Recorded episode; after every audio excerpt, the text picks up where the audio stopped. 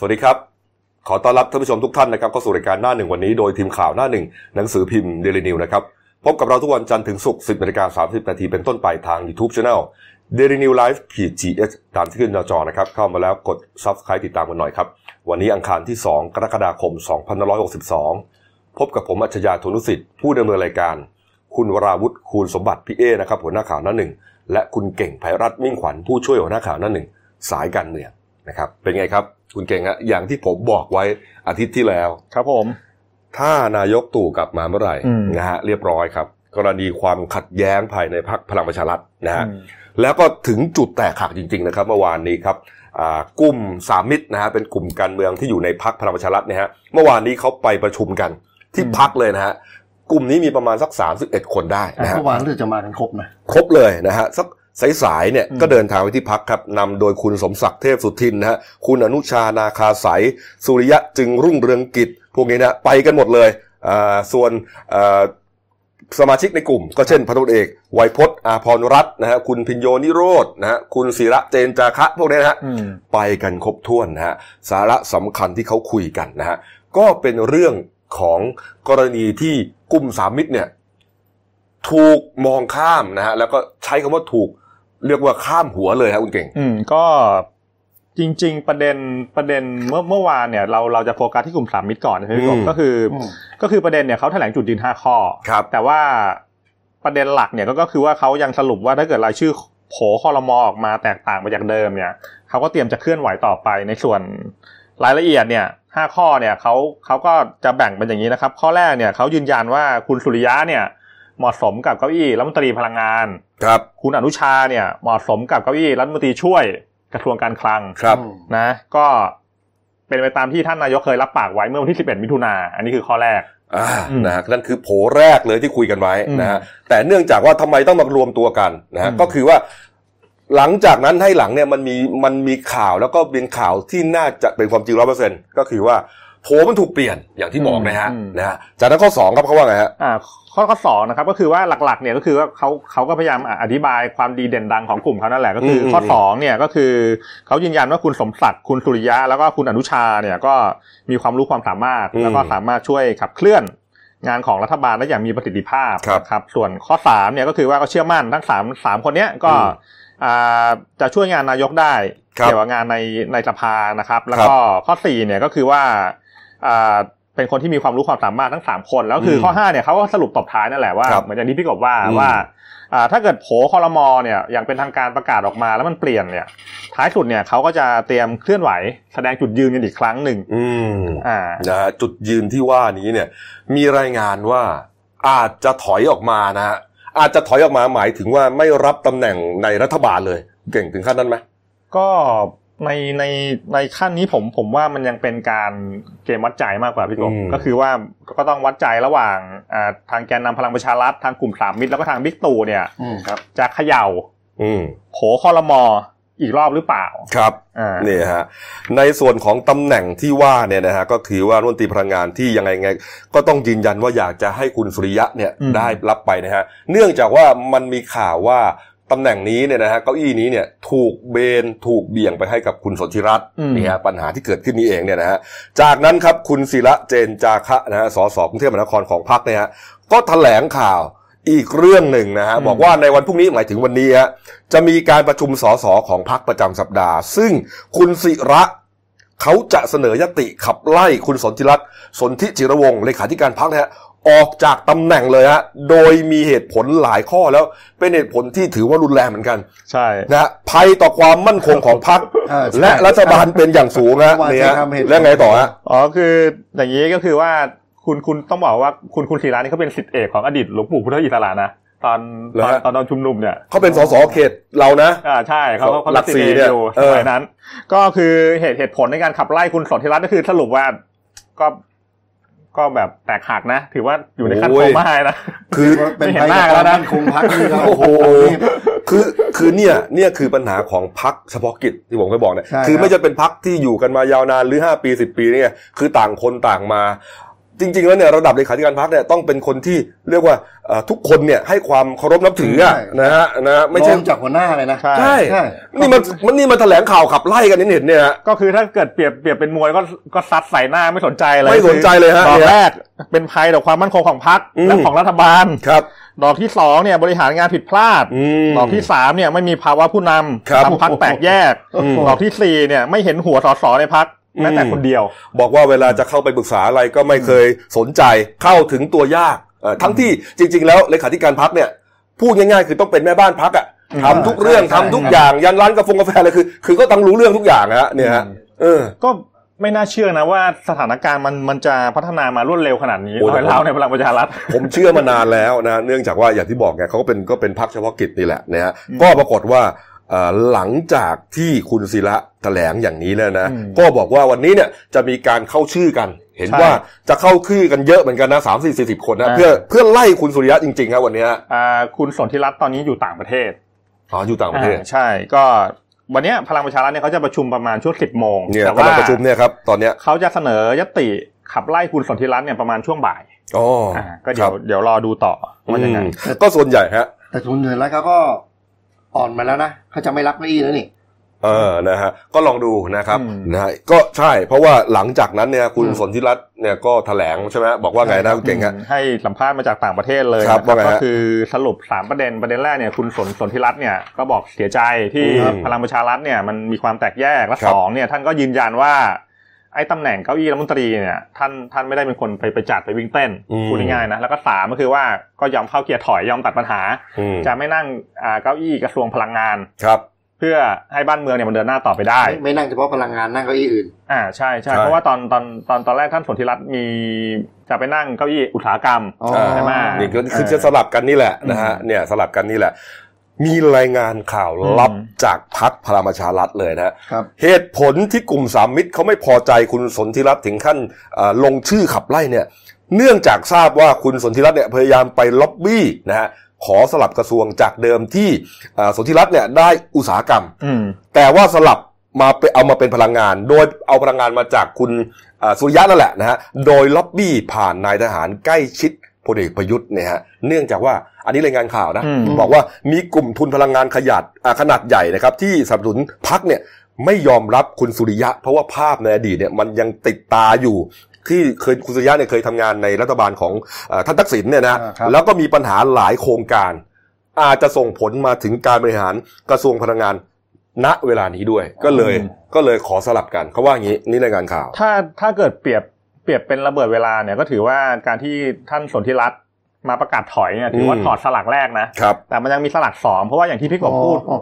ยังมีอย่างอย่างที่พี่กบพูดเมื่อวานนะว่าว่ากลุ่มสามมิตรเนี่ยช้ำสุดนะในกาครัรบปรับพลมหนึ่งคุณสมศักดิ์เนี่ยยอมคืนเลือดใช่ไหมฮะกระทรวงเกษตรเพื่อเพื่อให้ตั้งรัฐบาลได้ อันนั้นก็พอรับได้อืมครับสองเนี่ย คุณสุริยะเนี่ยโดนคนกันเองเลื่อยขา ใช่ไหมอ่าสลับเก้าอี้จากอ่าอืมจาก จากเดิมอะไรนะพลังงานอ่าใช่ไหมแล้วก็อ่ามมาโดนเลื่อยขาจะเขี่ยไปให้อยู่อุตสาหกรรมอืมอันนี้ก็อันเนี้ยก็ถอดสลักไปละอันนี้ดอกสองอ่าดอกสองแล้วอะไอ้ดอกสามเนี่ยคือคุณอนุชาเนี่ยหนักสุดหนักสุดเลย หลุดโผเลยลิฟต์เลย หลุดโผเพราะอะไรฮะเปิดทางให้พรรคชาติพัฒนาเนี่ยเข้ามาเสียบเก้าอี้แทน ก็คือไปเห็นสามเสียงไงใช่ก็อย่างอย่างที่วันก่อนที่เขาเปรียบเทียบอะเหมือนออกไปรบคณะชนะข้าศึกอะอืมแล้วก็พอกลับมากลับมาแม่ทัพเปิดประตูเมืองให้ข้าศึกมาตัดหัวสามมิตรทิ้ง โอ้โหอืมจริง ๆ เนี่ยนะ สามมิตรเนี่ย ต้องย้อนมองดูตัวเองแล้วล่ะ ว่านะครับอย่าไปอยู่เลย เขาไม่เห็นหัวเราแล้วพี่เอว่าไงบางทีเขาก็บอกว่าการที่สามมิตรออกไปโลดแล่นตอนเลือกตั้งได้ ก็มีใช้เงินทุนจากจากพรรคอะนี่ไม่ก็ได้มาว่าทวงไม่ได้ออกว่ากระเป๋าเองมาทวงเงินกันอีกอ่าใช่ไหมมีประมาณว่าใช้ ใช้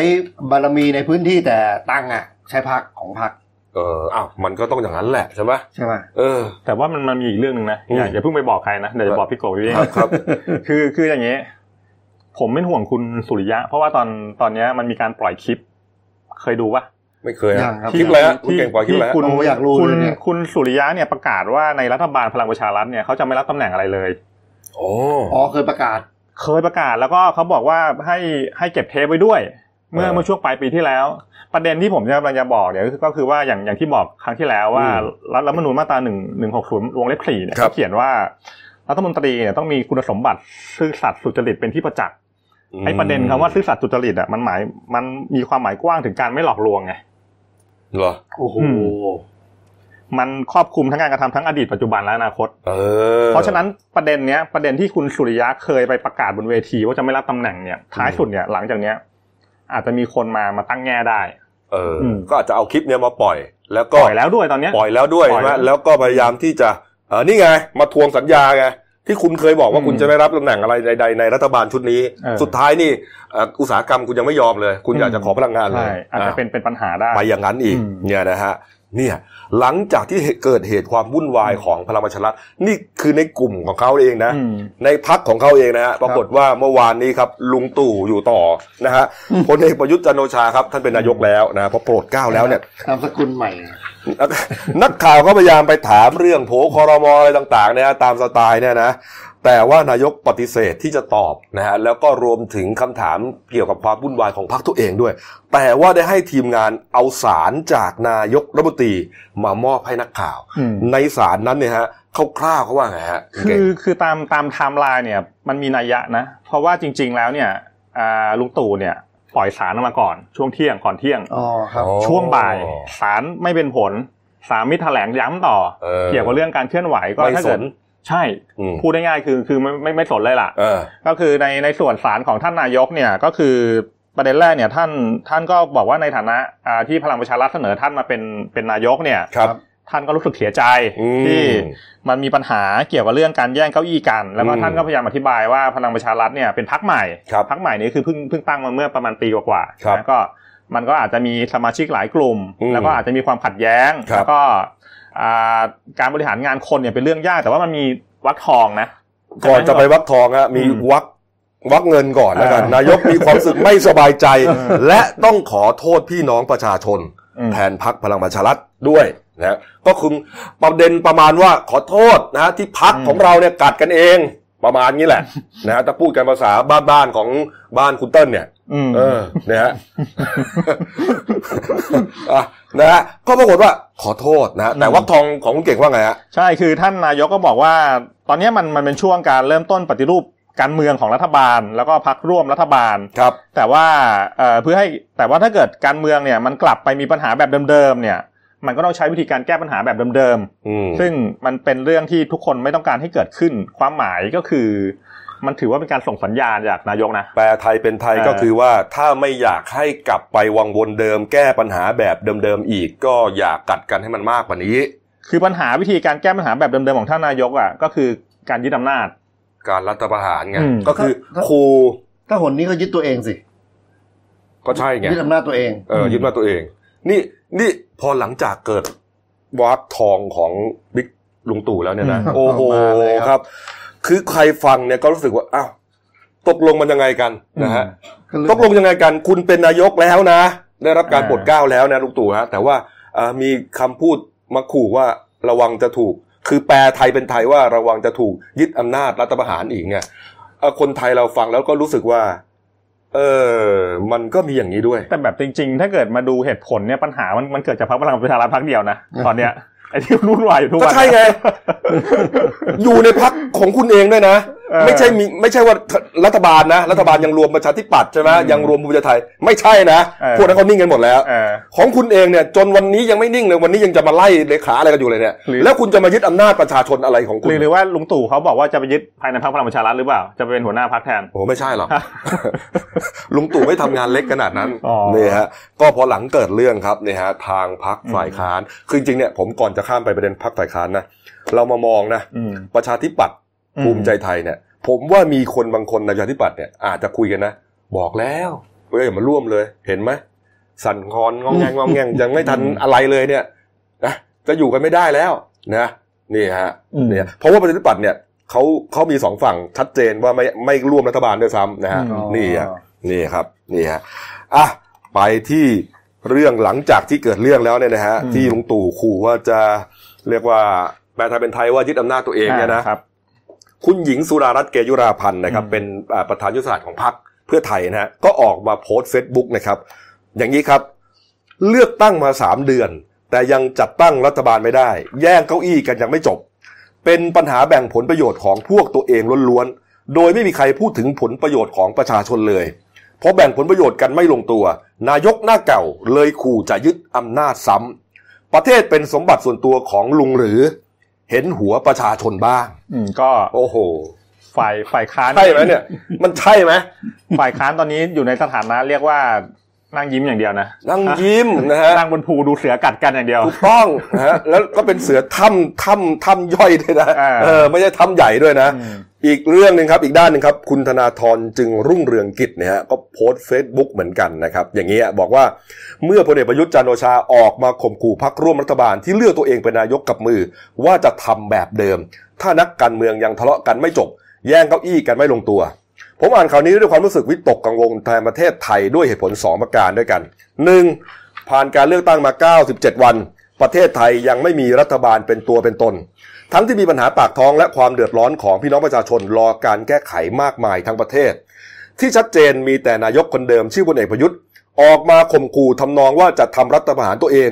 คุมอำนาจเบ็ดเสร็จ เพื่อตัดปัญหาการแข่งแย่งตำแหน่งเก้าอี้รัฐมนตรี อันหมายถึงผลประโยชน์มหาศาลของพรรคพวกตัวเองอ่าแล้วก็คุณธนาธรก็ยังยังออกมาบอกต่อนะครับว่า เท่านั้นเนี่ยก็ยังไม่พอนะ เพราะว่าหัวหน้าคอรชเนี่ยยังฉวยโอกาสอืมโยนบาปให้นักการเมืองด้วยการสร้างวัฒกรรมทำนองว่าการเลือกตั้งเนี่ย มีแต่ความวุ่นวาย แล้วก็ส่วนการรัฐประหาร อืมเป็นทางลัดที่จะช่วยเหลือประเทศได้ครับนะครับ ก็ทั้งทั้งที่ภาวะพักร่วมรัฐบาลก็อยู่ในสภาวะพิกลพิการแล้วก็อืมไร้เสถียรภาพนะครับ แล้วก็มีการแข่งแย่งผลประโยชน์กันไม่จบอืมนะก็เกิดจากจริง ๆ ปัญหาเกิดจากรัฐธรรมนูญนั่นแหละที่เขียนเอาไว้ นะครับทำให้หลายพักเนี่ยอ่อนแอไร้เสถียรภาพ แล้วก็จำใจที่จะต้องเลือกร่วมรัฐบาลกับหัวหน้าคอรชเหมือนที่กำลังจะเกิดขึ้นในครับตอนนี้อืมนั่นนะข้อสองครับ อย่าลืมว่าแม้พลเอกประยุทธ์จะโยนปัญหาตั้งรัฐบาลไม่ได้ ไปให้นักการเมืองในพรรคร่วมรัฐบาล แต่คนที่ได้ประโยชน์เต็มๆจากการตั้งรัฐเอ่อรัฐบาลไม่ได้เสียที ก็คือตัวพลเอกประยุทธ์และรัฐบาลคอสชนั่นเอง เพราะตราบใดที่ยังตั้งรัฐบาลไม่ได้ครับพลเอกประยุทธ์ ก็จะใช้อำนาจตามมาตรา 44 ซึ่งเป็นอำนาจล้นฟ้าล้นแผ่นดินเนี่ยนะและรัฐบาลคอสชยังมีอำนาจเต็มทุกประการนะฮะอืมตอนท้ายคุณธนาธรบอกอย่างนี้ครับ ช่วยกันตับจับตาดูนะครับ ว่าตอนนี้ดูเหมือนรัฐบาลคอสชกำลังเร่ง ทิ้งทวนโครงการหมื่นแสนล้านล้านอะหมื่นล้านแสนล้านอย่างมูมามในช่วงโค้งสุดท้าย เพื่อตอบแทนกลุ่มผลประโยชน์ต่างๆ ที่สนับสนุนการสืบทอดอำนาจโดยไม่สนใจผลประโยชน์ของสาธารณะ และประชาชนอืมพูดให้ชัด กระบวนการสืบทอดอำนาจคือปัญหา ประยุทธ์คือปัญหา หยุดโยนบาปให้กับนักการเมือง หยุดยกตนเหนือนักการเมืองที่มาจากประชาชนฮะ โอ้โห นี่สองหมัดซ้อนๆของพรรคฝ่ายค้านนะก็นี่ก็ถือว่าเป็นบทเรียนแรก อืมตั้งรัฐบาล ตั้งคอรมอกับนักการเมืองเดี๋ยวบทเรียนที่สองเดี๋ยวรออภิปรายในสภา เออเขาขู่แล้วนะเขาขู่แล้วนะระวังนะ นะระวังรัฐบาลรัฐประหารนะอะอืมมาดูการ์ตูนหนะฮะขาประจำของคุณกวดนะฮะเข้ามาเลยนะครับ นี่ฮะนี่ฮะอำนาจเถื่อนนี่ฮะก็มีเหมือนกับกับเอ่ออันธพาลใช่ไหมสวมหมวกกันน็อกปิดบังใบหน้า ถือไม้หน้าสามคนละอันสองอันนะไล่ตีอนุสาวรีย์เอ่อประชาธิปไตยอืมนี่ฮะนี่ฮะปิดบังใบหน้าด้วยนะ เหมือนจับเหมือนเหมือนเหมือนกับคุณขวดเนี่ยเขาเขาเขาจะเขาจะอ่า ตีกระทบไปสองเรื่องควบเลยนะใช่ครับเรื่องแรกก็คือกรณีของจานิวใช่ไหมอ่าใช่อ่าเนี่ยที่ไปทำร้ายเขาเนี่ยนะเนี่ยอีกเรื่องหนึ่งก็เหมือนกับ ตอนนี้เหมือนมีกลุ่มมันตพานกำลังทำร้ายประชาธิปไตยหรือเปล่าอ่า ก็โอ้โหน่าสงสารนะเนี่ยดูดิเออโดนตีดาวขึ้นหัวเลย แล้วตาปีเลยใช่ไหมอนุสาวรีย์พิทักษ์รัฐธรรมนูญเออครับเนี่ยแล้วมีมอไซค์จอดด้วย พอตีเสร็จก็จะได้ขึ้นรถหนีไปกันขึ้นยังไงสี่คนมอเตอร์ไซค์คันเดียวอ่าวิ่งอีกคนหนึ่งวิ่งตาม ซ้อนสามตำรวจจับอีกชาคุณขวดนิดนึงเออนี่ฮะก็เป็นการ์ตูนของคุณขวดนะฮะอืมอ่านะครับอะมาอีกเรื่องหนึ่งครับ เรื่องหวยนะฮะเมื่อวานนี้หวยออกนะนะครับหวยสามเอ่อรัฐเอ่อรางวัลที่หนึ่งครับเก้าสี่สามหกสี่เจ็ดนะฮะแล้วก็เลขท้ายสองตัวแปดหกนะครับ ก็ปรากฏว่าเอ่อ คนถูกหวยนะฮะรางวัลที่หนึ่งเนี่ยเมื่อวานนี้เหมือนมีที่เปิดเผยเนี่ยสองสองรายด้วยกันสองรายครับนะฮะรายแรกอยู่ชนบุรีครับอ่าเป็นแม่บ้านประจำสำนักงานเทศบาลนครแหลมฉบังครับ ชื่อว่าคุณลุ่งการรุ่งแก้วนะครับ อันนี้เนี่ยอ่าถูกสองใบรับไปเลยฮะหนอเนาะสิบสองล้านบาทครับนี่ฮะ นี่ครับ ก็คุณลุงการบอกว่าขี่รถจักรยานยนต์คันเก่าของตัวเองไปเติมน้ำมันปตทแถวๆศรีราชาแถวบ้านอืมปรากฏว่าป้ายทะเบียนมันหลุดลงมาพอดี เหมือนมันห้อยลงมาอ๋อเออก็เลยไปซ่อมซ่อมเสร็จแล้วก็เห็นเลขทะเบียนรถหกสี่เจ็ดก็เลยเดินไปซื้อแถวนั้นนะฮะ ปรากฏว่า ไม่ใช่ถูกแค่หกสี่เจ็ดฮะ ถูกมารางวัลที่หนึ่งเลยอืมโอ้โห นี่คนจะรวยช่วยไม่ได้จริงนะฮะ อีกคนหนึ่งครับอีกรายหนึ่งครับที่นครนายกครับนางนารีบุตรสิริอายุ 34 ปีครับ เป็นอาสาสมัครมูลนิธิร่วมกตัญญูจุดบ้านนาครับ อันนี้ถูกครับสี่ใบครับสี่ใบก็รับไปเลยฮะยี่สิบสี่ล้านบาทครับนี่ฮะเขาบอกว่าอ่าก่อนหน้านี้ไปทำบุญไหว้พระที่จังหวัดสระแก้ว กลับมาอ๋อครับก็มาซื้อลอตเตอรี่กับแม่ค้าแถวบ้านตามปกติฮะโดยซื้อเลขทะเบียนรถกระบะแปดเจ็ดสี่เจ็ดก็ซื้อสี่เจ็ดแต่ว่ามันดันถูก รางวัลที่หนึ่งเลยฮะโอ้โหนี่ฮะข่าวนี้ตอนแรกคนนี้จะงงงๆนิดนึงตอนแรกก็สามีเขาอืมซึ่งเป็นผู้ช่วยผู้ใหญ่บ้านแล้วก็เป็นกู้ภัยบ้านนาด้วยอืมมาโพสต์ก่อนว่าเขาถูกอืมเออก็มีก็ก็เลยมีคนไปหาเยอะ ก็ขึ้นมาเลยว่าปุ้ยว่าหนุ่มกู้ภัยอืมอืมเพราะพอนักข่าวเราส่งมา บอกเป็นผู้หญิงเอ้า ตกลงเป็นใครกันแน่กันเลยต้องเช็คกันนิดนึงออกเป็นสามีภรรยากันเท่านั้นเองให้ผมกระซิบนิดนึงแล้วกันอ่าผมว่าครับกู้ภัยนั่นแหละถูก แต่พอถูกปุ๊บพวกเยอะเลยไงนะเออเลยบอกเป็นของเมียก็เลยจบเรื่องไปเออมึงจะยืมเงินกูไปยืมกับเมียจบอืมเออนะอ้าวจริงๆคุยกับเมียแล้วกันเออคุยกับเมียแล้วกันจบเลยอ่านะครับอ่าอีกเรื่องหนึ่งนะครับ เมื่อวานนี้เกิดเหตุอุกฉกรรจ์ขึ้นนะครับตีสองของวันที่หนึ่งนะครับเอ่อมีเรื่องเอ่อบุกชิงเงินนะครับที่ร้านสะดวกซื้อเซเว่นอีเลฟเว่นนะที่อำเภอเมืองจังหวัดนครราชสีมานะครับพี่เอ๋ครับก็คือนี่ครับเป็นเซเว่นอีเลฟเว่นสาขาชุมชนบ้านโพครับอำเภอเมืองจังหวัดนครราชสีมานะครับ ก็เวลาประมาณตีสองเนี่ยก็มีชายรูปร่างลักษณะเหมือนผู้ชายรูปร่างสันทัด อืมเข้ามาชายตัวเล็กๆเนี่ยนะอ่าตัวเล็กๆซื้อของในเซเว่นครับมาขอซื้อบุหรี่อืมเขาบอกว่าเอ่อ พนักงานร้านให้การว่าน้ำเสียงคล้ายๆผู้หญิงเออก็อาจจะเป็นทอมบอยก็ได้อ่าใช่สงสัยก็ครับชักมีดสปาต้ายาวมามาขู่บอกให้พนักงานเนี่ยเอากุญแจเก็บกุญแจเก็บตู้เซฟส่งให้อ่าพนักงานที่อยู่กันสามคนก็กลัวรีบส่งกุญแจให้ครับ แล้วก็ไขตู้เซฟ เอาเงินสด ซึ่งใครจะไปคิดว่าในในเซเว่นเนี่ยมีเงินสด 2.3 ล้านบาทสองล้านสามแสนบาท เอาแล้วแล้วอยู่ดีๆมึงจะรู้ได้ไงว่าเอาใช้กุญแจเซฟมาอะไรมานั่นเรื่องกันนะปุ๊บแล้วก็หนีไปลอยนวลนะครับเออก็ ก็จึงจึงคือกวาดเงินไปสองล้านสามเนี่ยนะอ่าตำรวจเขาก็มีคำถามว่าทำไมเงินมันเยอะขนาดนี้เออปกติไงเพราะโจรปล้นแบงก์เนี่ยเต็มที่เรายังไม่เคยเห็นเห็นใครได้ได้เกินล้านสักทีนะเอออันนี้เซเว่นเนี่ยส่วนใหญ่ก็ได้แค่ในไอ้ไอ้ล็อกเกอร์เก็บเงินนะแล้วก็เหตุผลเอว่าอเป็นเงินที่เก็บมาจากช่วงเสาร์อาทิตย์อ๋อแล้วก็แล้วก็เป็นช่วงวันหยุดทำให้คนมาซื้อของเยอะทำให้มีรายได้เยอะอืมทำให้ยังเอาไปเข้าธนาคารไม่ได้ ผมว่าเขาน่าจะเป็นสับสนในเรื่องวันหยุด วันหยุดกลางปีของธนาคารเนี่ยนะอืมว่าเอ้ยหยุดหรือไม่หยุดก็เลยเก็บเงินไว้เยอะ อืมนะฮะก็เลย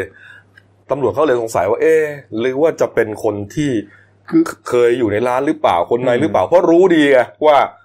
มีการเก็บเงินในเซฟนั่นหนึ่งนะนะใช่ครับแล้วเก็บเงินวันนี้น่าจะเยอะด้วยนี่สองประเด็นเลย พวกเราไม่มีทางรู้หรอกว่าเซเว่นจะมีเงินเยอะขนาดนี้ สมมติว่าเราจะไปจี้อะสมมติเนี่ยนะเราก็จะเอาเงินแค่ไอ้ตรงนั้นอะเงินเพราะไอ้ในตรงลิ้นชักเก็บเงินเขาในอะเคาน์เตอร์ส่วนใหญ่เขาจะใส่ไว้ไม่เกินสองพันบาทเออเนี่ยฮะเออปรากฏว่าโอ้โหผมว่าไม่น่ายากเดี๋ยวกดไปสองล้านสามเลยนะ ไม่ไม่นานอืมไม่นานได้ตัวแน่ผมว่า อืมเอาละครับเดี๋ยวพักครู่เดียวนะฮะเดี๋ยวกลับมาช่วงหน้าครับสีข่าวรออยู่นะครับรถไฟฟ้านะครับสายสีเขียวนะฮะ จะเปิดใช้บริการหนึ่งสถานีเป็นการทดลองนะครับ แล้วก็มีอดีตสจนะครับ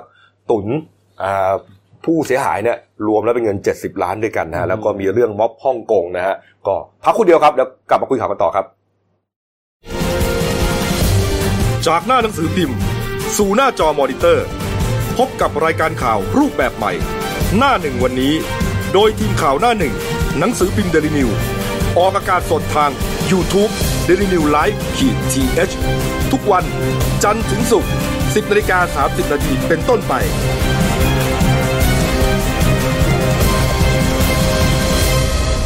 แล้วคุณจะได้รู้จักข่าวที่ลึกยิ่งขึ้น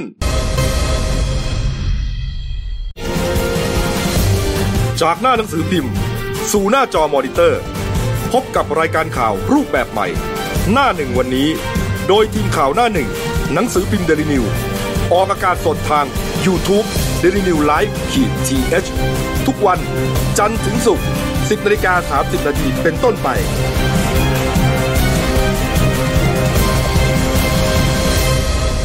แล้วคุณจะได้รู้จักข่าวที่ลึกยิ่งขึ้น ครับผมกลับสู่ช่วง 2 ของรายการหนั่นหนึ่งวันนี้ครับ พบกับคุณเติ้ลวรทัศน์กองซับโตครับครับผู้ช่วยนักข่าวหน้าหนึ่งดีครับที่ผมเอ่ยถึงเมื่อเบรกที่แล้วนี่แหละอืมที่บ้านคุณเติ้ลเขา ใช่อย่างนั้นเลย ใช่งั้นเลย เอาละครับ มีข่าวดีครับเนี่ยฮะการรถไฟขนส่งมวลชนแห่งประเทศไทยนะเขาเปิดเผยว่าเอ่อช่วงกลางเดือนนี้ใช่ครับนะจะมีการเปิดทดลองใช้รถไฟฟ้าส่วนต่อขยาย สายสีเขียวเหนือ ช่วงหมอชิดสถานอะสะพานใหม่คูคตคือช่วงเนี้ยเขากำลังสร้างอยู่นะฮะอ่าใช่ก็ระยะทาง 19 กิโลเมตรนะฮะแต่ว่าที่เขาจะทดลองใช้เนี่ยนะฮะอ่าในช่วงกลางเดือนนี้ฮะ คือให้รถลองวิ่งเปล่า วิ่งเสมือนจริงฮะเป็นรถเปล่า ประมาณหนึ่งสถานีเอ้ยหนึ่งสถานีเลย ก็คือวิ่งจากหมอชิดเนี่ยครับมาที่สถานีห้าแยกลาดพร้าวนะฮะอืมสาเหตุก็คือว่ามันเป็นจุดเดียวฮะที่รางของรถไฟฟ้าเนี่ยมันถูกยกระดับขึ้นครับนะฮะเพื่อที่จะให้ข้ามดอนเมืองโทเวย์ซึ่งมันสูงมาก ปกติรถไฟฟ้าเนี่ย มันจะเป็นระนาบเดียวกันใช่อย่างมากก็ครับขึ้นนิดๆหน่อยอ่าๆแล้วก็แม้จะเป็นเอ่อความสูงก็จริงแต่ก็สูงไม่มากนี่ดูจากเรียกว่าเป็นภาพดูจากภาพพาราโบลาคว่ำที่ที่ที่กราฟไม่ไม่นั่นมากอ่ามันจะมันจะ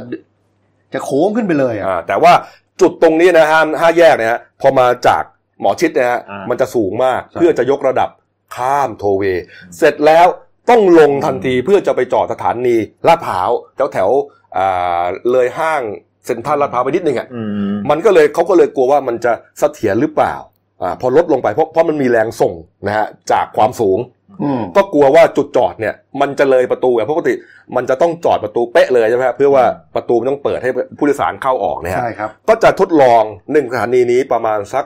อ่าเดือนหนึ่งเป็นวิ่งเปล่านะอืมเสร็จแล้วก็จะเปิดให้ประชาชนใช้เลยอืม ประชาชนลองนั่งเลยครับ 12 สิงหาคมครับนี่ฮะอ๋อก็ถือว่าเร็วกว่ากว่าแผนเดิมนะอ่าเพราะว่าแผนเดิมเนี่ยหกเดือนนะเร็วกว่า 6 เดือนเออนี่ฮะทดลองนั่งเนี่ยก็อาจจะทดลองฟรีก่อนนะครัฮะบอาจจะแถมหนึ่งสถานีเขามองว่าเอ่อการเปิดเนี่ยอาจจะมีน่าจะมีผู้โดยสารเพิ่มขึ้นประมาณ 1 0,000 คน ก็จะช่วยลดความไม่อาจเพราะว่าก่อนหน้าเนี้ยเราก็รู้ครับจุดปลายทางมันอยู่ที่หมอชิดไงใช่คพอรับจบแล้วก็ต้องลงตรงนั้นนะแล้วก็เอ่อ ป้ายรถมงรถเมล์อะไรต่างๆ ก็ยังไม่ค่อยสะดวกอะนะเออคนก็รอกันเต็มเลยรถฝนตกทีก็เห็นภาพอะโอ้โหมีข่าวประจำครับเรียกแท็กซี่ไม่ได้เออมอเตอร์ไซค์ขึ้นราคาเออโกงราคาอะไรอย่างนี่เงี้ยฮะแล้วมันไม่รู้จะไปไหนด้วยพี่พอลงตรงนั้นเนี่ยก็ต้องกลับบ้านอย่างเดียวใช่แต่ถ้ามันไปอีกสถานีหนึ่งเนี่ยไปต่อรถตรงนั้นเนี่ยมันอาจจะเฮ้ยแวะเข้าห้างมีใช่ไหมทางเลือกได้มีทางเลือกเซ็นทรัลใช่ไหมครับ มีอะไรนะยูเนียนมอลล์ยูเนียนมอลล์นี่ฮะครับแล้วก็จากนั้นครับอ่าภายในสิ้นปีนี้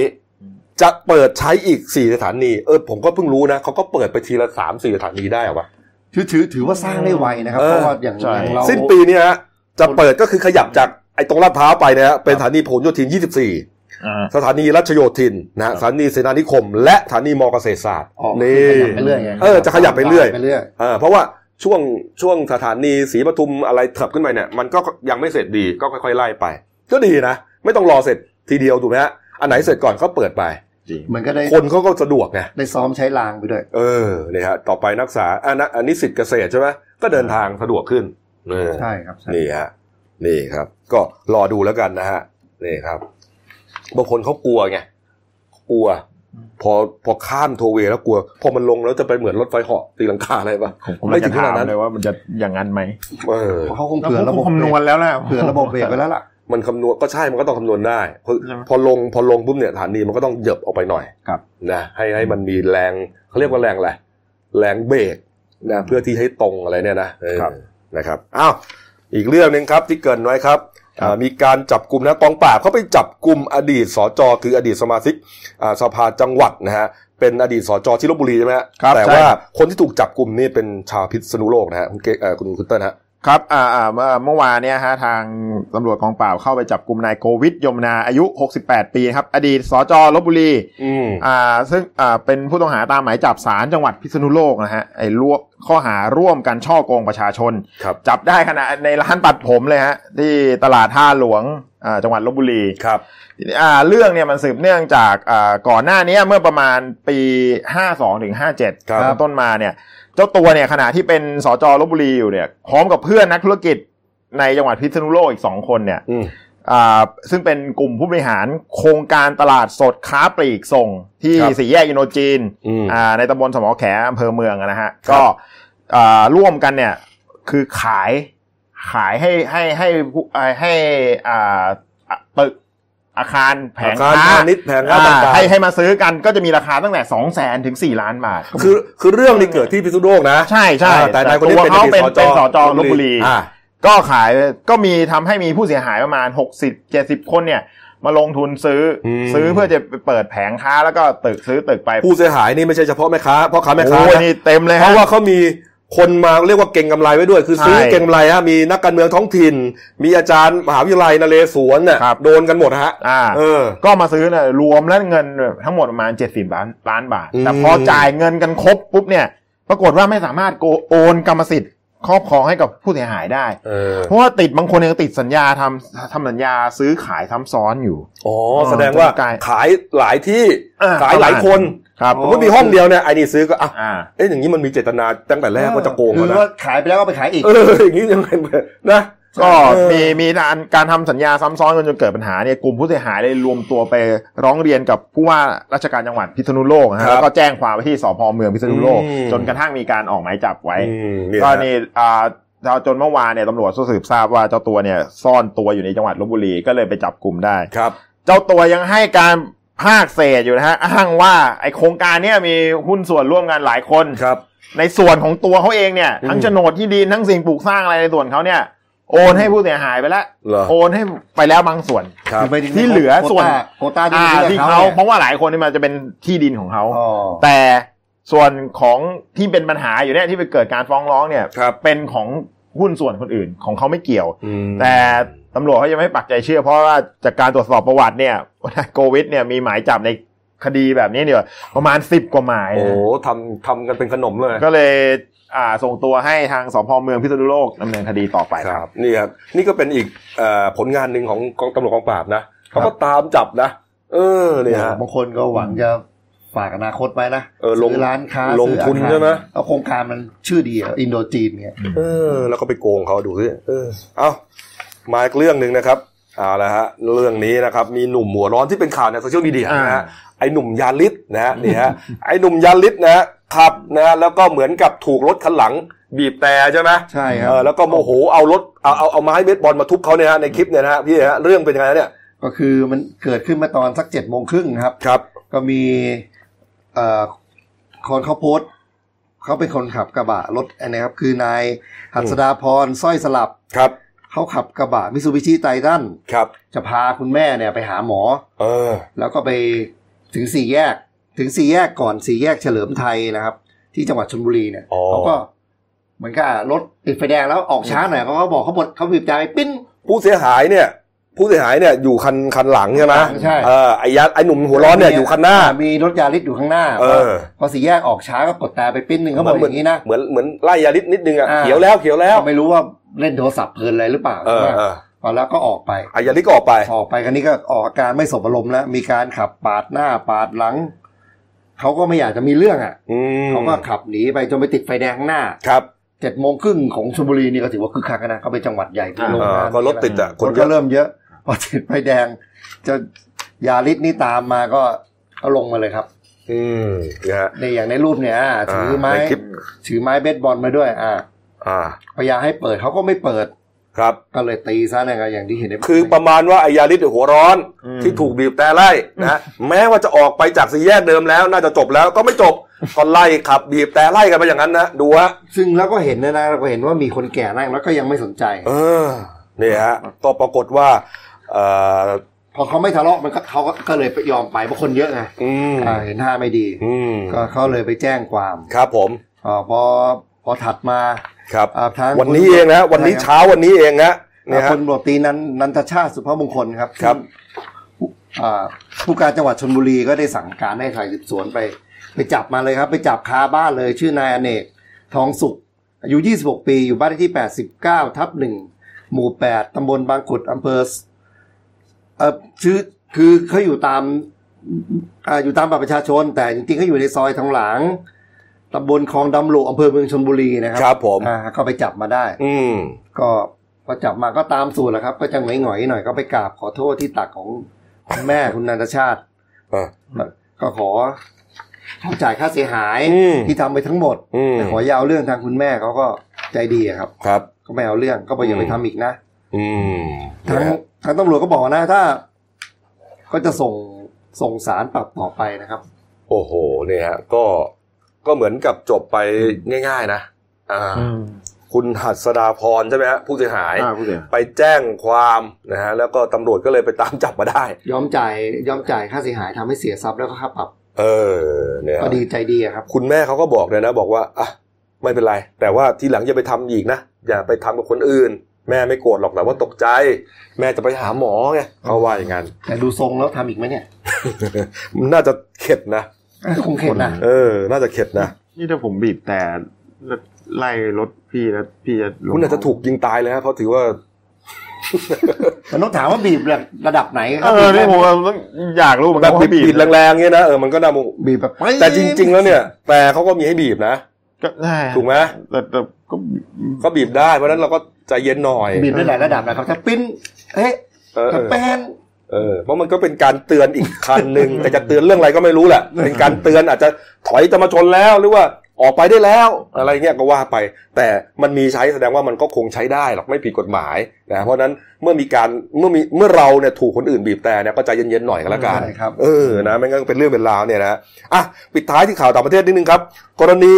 เหตุประท้วงที่เกาะฮ่องกงนะครับกรณีที่เอ่อประท้วงกฎหมายส่งผู้ร้ายข้ามแดนกันอย่างที่ทราบกันเนี่ยเป็นเดือนแล้วเนี่ยครับเมื่อวานมีจุดพีคขึ้นมาครับก็คือว่าผู้ชุมนุมหลายพันคนครับ ออกมาปิดถนนนะฮะบริเวณใจกลางเกาะฮ่องกงนะฮะเพื่อที่จะเข้าไปในภายในอาคารที่ประชุมของอาคารสภานิติบัญญัตินะฮะก็มีการมาทะกันนะฮะตำรวจก็ที่นั่นเขาแปลกนะเขามีการเตือนด้วยการยกธงแดงก่อนอ่าอืมเก่าจริงแล้วนะเอ่อยกธงแดงให้หยุด ไม่หยุดนะครับม็อบฮะไม่หยุดสุดท้ายก็ตำรวจนะก็เลยจัดสินใจใช้สเปรย์พริกไทย ฉีดเข้าใส่ผู้ชุมนุมนะฮะบางส่วนก็ต้องใช้กระบองตีเพื่อควบคุมสถานการณ์ครับสุดท้ายก็มีผู้บาดเจ็บ หัวล้างข้างแตกไปบ้างครับสิบกว่าคนตำรวจก็เจ็บเหมือนกันนะบางคนก็ได้รับบาดเจ็บจากแก๊สน้ำตา ใครที่ไม่เคยโดนแก๊สน้ำตานะฮะไม่รู้นะครับว่ามันสุดยอดนะฮะสุดๆมันมันมันหายใจไม่ออกมันโอ้โหน้ำตาเล็ดน้ำตาร่วงนะฮะจริง ๆแล้วเนี่ยไม่เป็นอันตรายมากนะฮะเขาอืมเขาออกแบบมาเพื่อให้หยุดการกระทำ นะฮะหยุดแค่นั้นเองนะแต่ว่าผู้ชุมนุมก็ยังไม่หยุดครับ สุดท้ายอะทุบกระจกเข้าไปจนได้ครับ เข้าไปภายในห้องประชุม บุกเข้าไปสำเร็จ เข้าไปสำเร็จนะฮะเข้าไปในห้องประชุมของอาคารสภานิติบัญญัติได้เลยฮะแล้วก็เข้าไปเหมือนกับไปทำลายข้าวของในห้องเขาอะแม่นในอาคารนะ คุณคุณนี่ฮะไปฉีดสเปรย์พ่นข้อความบนฝาผนังนะฮะ ไปเอ่อไปพ่นตาสัญลักษณ์ของเขตบริหารพิเศษเกาะฮ่องกงนะฮะเอาธงเงินอาณานิคมอังกฤษไปแขวนไว้ที่นั่งอะไรเนี่ยก็ทำทุกอย่างอะ่ะก็คือเมื่อบุกเข้าไปแล้วอะ่ะมันอารมณ์ของม็อบไงครับนะมันก็แบบมีความโมโหนะฮะมีความต้องการที่จะเอาชนะอะไรประมาณนี้แหละเนี่ยฮะเป็นเรื่องของม็อบเนี่ยฮะแต่ก่อนหน้านี้ม็อบฮ่องกงยังขึ้นชื่อว่าเป็นประท้วงด้วยความสงบอืมแล้วก็แบบว่าประท้วงแบบรอๆอะ เอออันนี้แต่จริงๆแล้วเนี่ยอันนี้เสียหล่อไปแล้วครับ ทางทางการเนี่ยฮะโดยนางแคร์รี่แลมเนี่ยฮะผู้บริหารสูงสุดเขตบริหารพิเศษฮ่องกงเนี่ยเขาก็เขาก็เขาระงับไปแล้วนะ ถ้าผมจำไม่ผิดนะเออใช่กฎหมายนะฮะนั้นระงับไปแล้ว เออ แต่ว่าทางนี้ทางทางทางผู้ชุมนุมยังไม่หยุดไง อันนี้คือบอกว่าอยากให้ถอนเด็ดขาด แล้วก็เหมือนกับไล่ให้นางแคร์รี่แลมเนี่ยออกจากตำแหน่งด้วยนี่ฮะกลายเป็นบานปลายไปเอแล้วอเนี่ยครับนี่ฮะนางแคลรี่แลมก็บอกว่าเหตุนี้ทำให้ตัวเองเนี่ยตระหนัก ว่าเอ่อจากนี้ไปเนี่ยจะต้องทำอะไรก็ตามเนี่ยต้องฟังเสียงประชาชนบ้างอืมต้องฟังเสียงประชาชนด้วยนี่ฮะเออ แต่ว่าเห็นว่าม็อบสงบแล้วมั้งเมื่อเช้านี้มีใช่ไหมการตำรวจเข้าไปเคลียร์พื้นที่อืมล่าสุดนะอ่าฮะครับผมเรียบร้อยแล้วครับครับผมเอาละครับ ดูสื่อพิมพ์หน่อยไหมฮะหนึ่งดาวหนึ่งดาวนะฮะหนึ่งดาวจริงๆก็อยู่ข้างหลังคุณเติ้ลเนี่ยนะฮะนี่ครัฮะบนี่ฮะใช่ในฉากเนี่ยนะฮะก็เป็นเรื่องการเมืองนี่แหละนะครับ นี่อะ ดูนิดนึงฮะนี่ฮะเดี๋ยวนะเอ่อมีนี่ฮะเอ่ออุสตาดนะฮะหรือว่าครูสอนศาสนานะถูกรอบยิงที่ปานาเละปัตตานีเนี่ยฮะภาพข้างล่างนี่นะฮะเพราะว่าในในกล้องไม่เห็นเนี่ยนะฮะแล้วก็มีสี่ล้อแดงสองพันคันประท้วงแก๊ปคาร์อันนี้รู้อยู่แล้วครับสี่ล้อแดงดังมากเชียงใหม่เชียงใหม่นะฮะอ่านะครับเอาละครับ ฝากช่องเราด้วยนะครับเดนิวไลฟ์ GTS นะครับ เข้ามาแล้วกด Subscribe กดไลค์กดแชร์นะครับ มีรายการดีๆทั้งวันและทุกวันครับ จบรายการเราครับ 11นาฬิกา30 นาทีรับชมรายการที่นี่ที่กรุงเทพ วันนี้เสนอตอน คุณทวดตะเคียน 8 แผ่นดิน อยู่ริมถนนนี่เอง เฮ้ยน่าสนใจนะโอ้โหน่าจะเป็นต้นตะเคียนแปดแผ่นดิต้นตะเคียนแปดแผ่นดินแสดงว่าอยู่แปมาดตั้รางชแต่การเลยแปดรัชการโอ้โหแล้วอยู่ริมถนนด้วยอยู่ที่ไหน ติดตามอ่าดูเลยนะฮะ เดี๋ยวผมจะเข้าไปดูเหมือนกันนะฮะครับเอาละครับ แล้วก็จากนั้นก็เที่ยงตรงครับรายการสดหมดเปลือกของครับหน้าบันเทิงเขานะครับ ก็จะมีนักข่าวบันเทิงตัวจริงเสียงจริงมาเล่าเรื่องบันเทิงให้ฟังแบบถึงกึ่นนะครับ วันนี้หมดเวลานะครับ เราสามคนลาไปก่อนขอบพระคุณทุกท่านที่ติดตามรับชมครับลาไปก่อนครับ สวัสดีครับ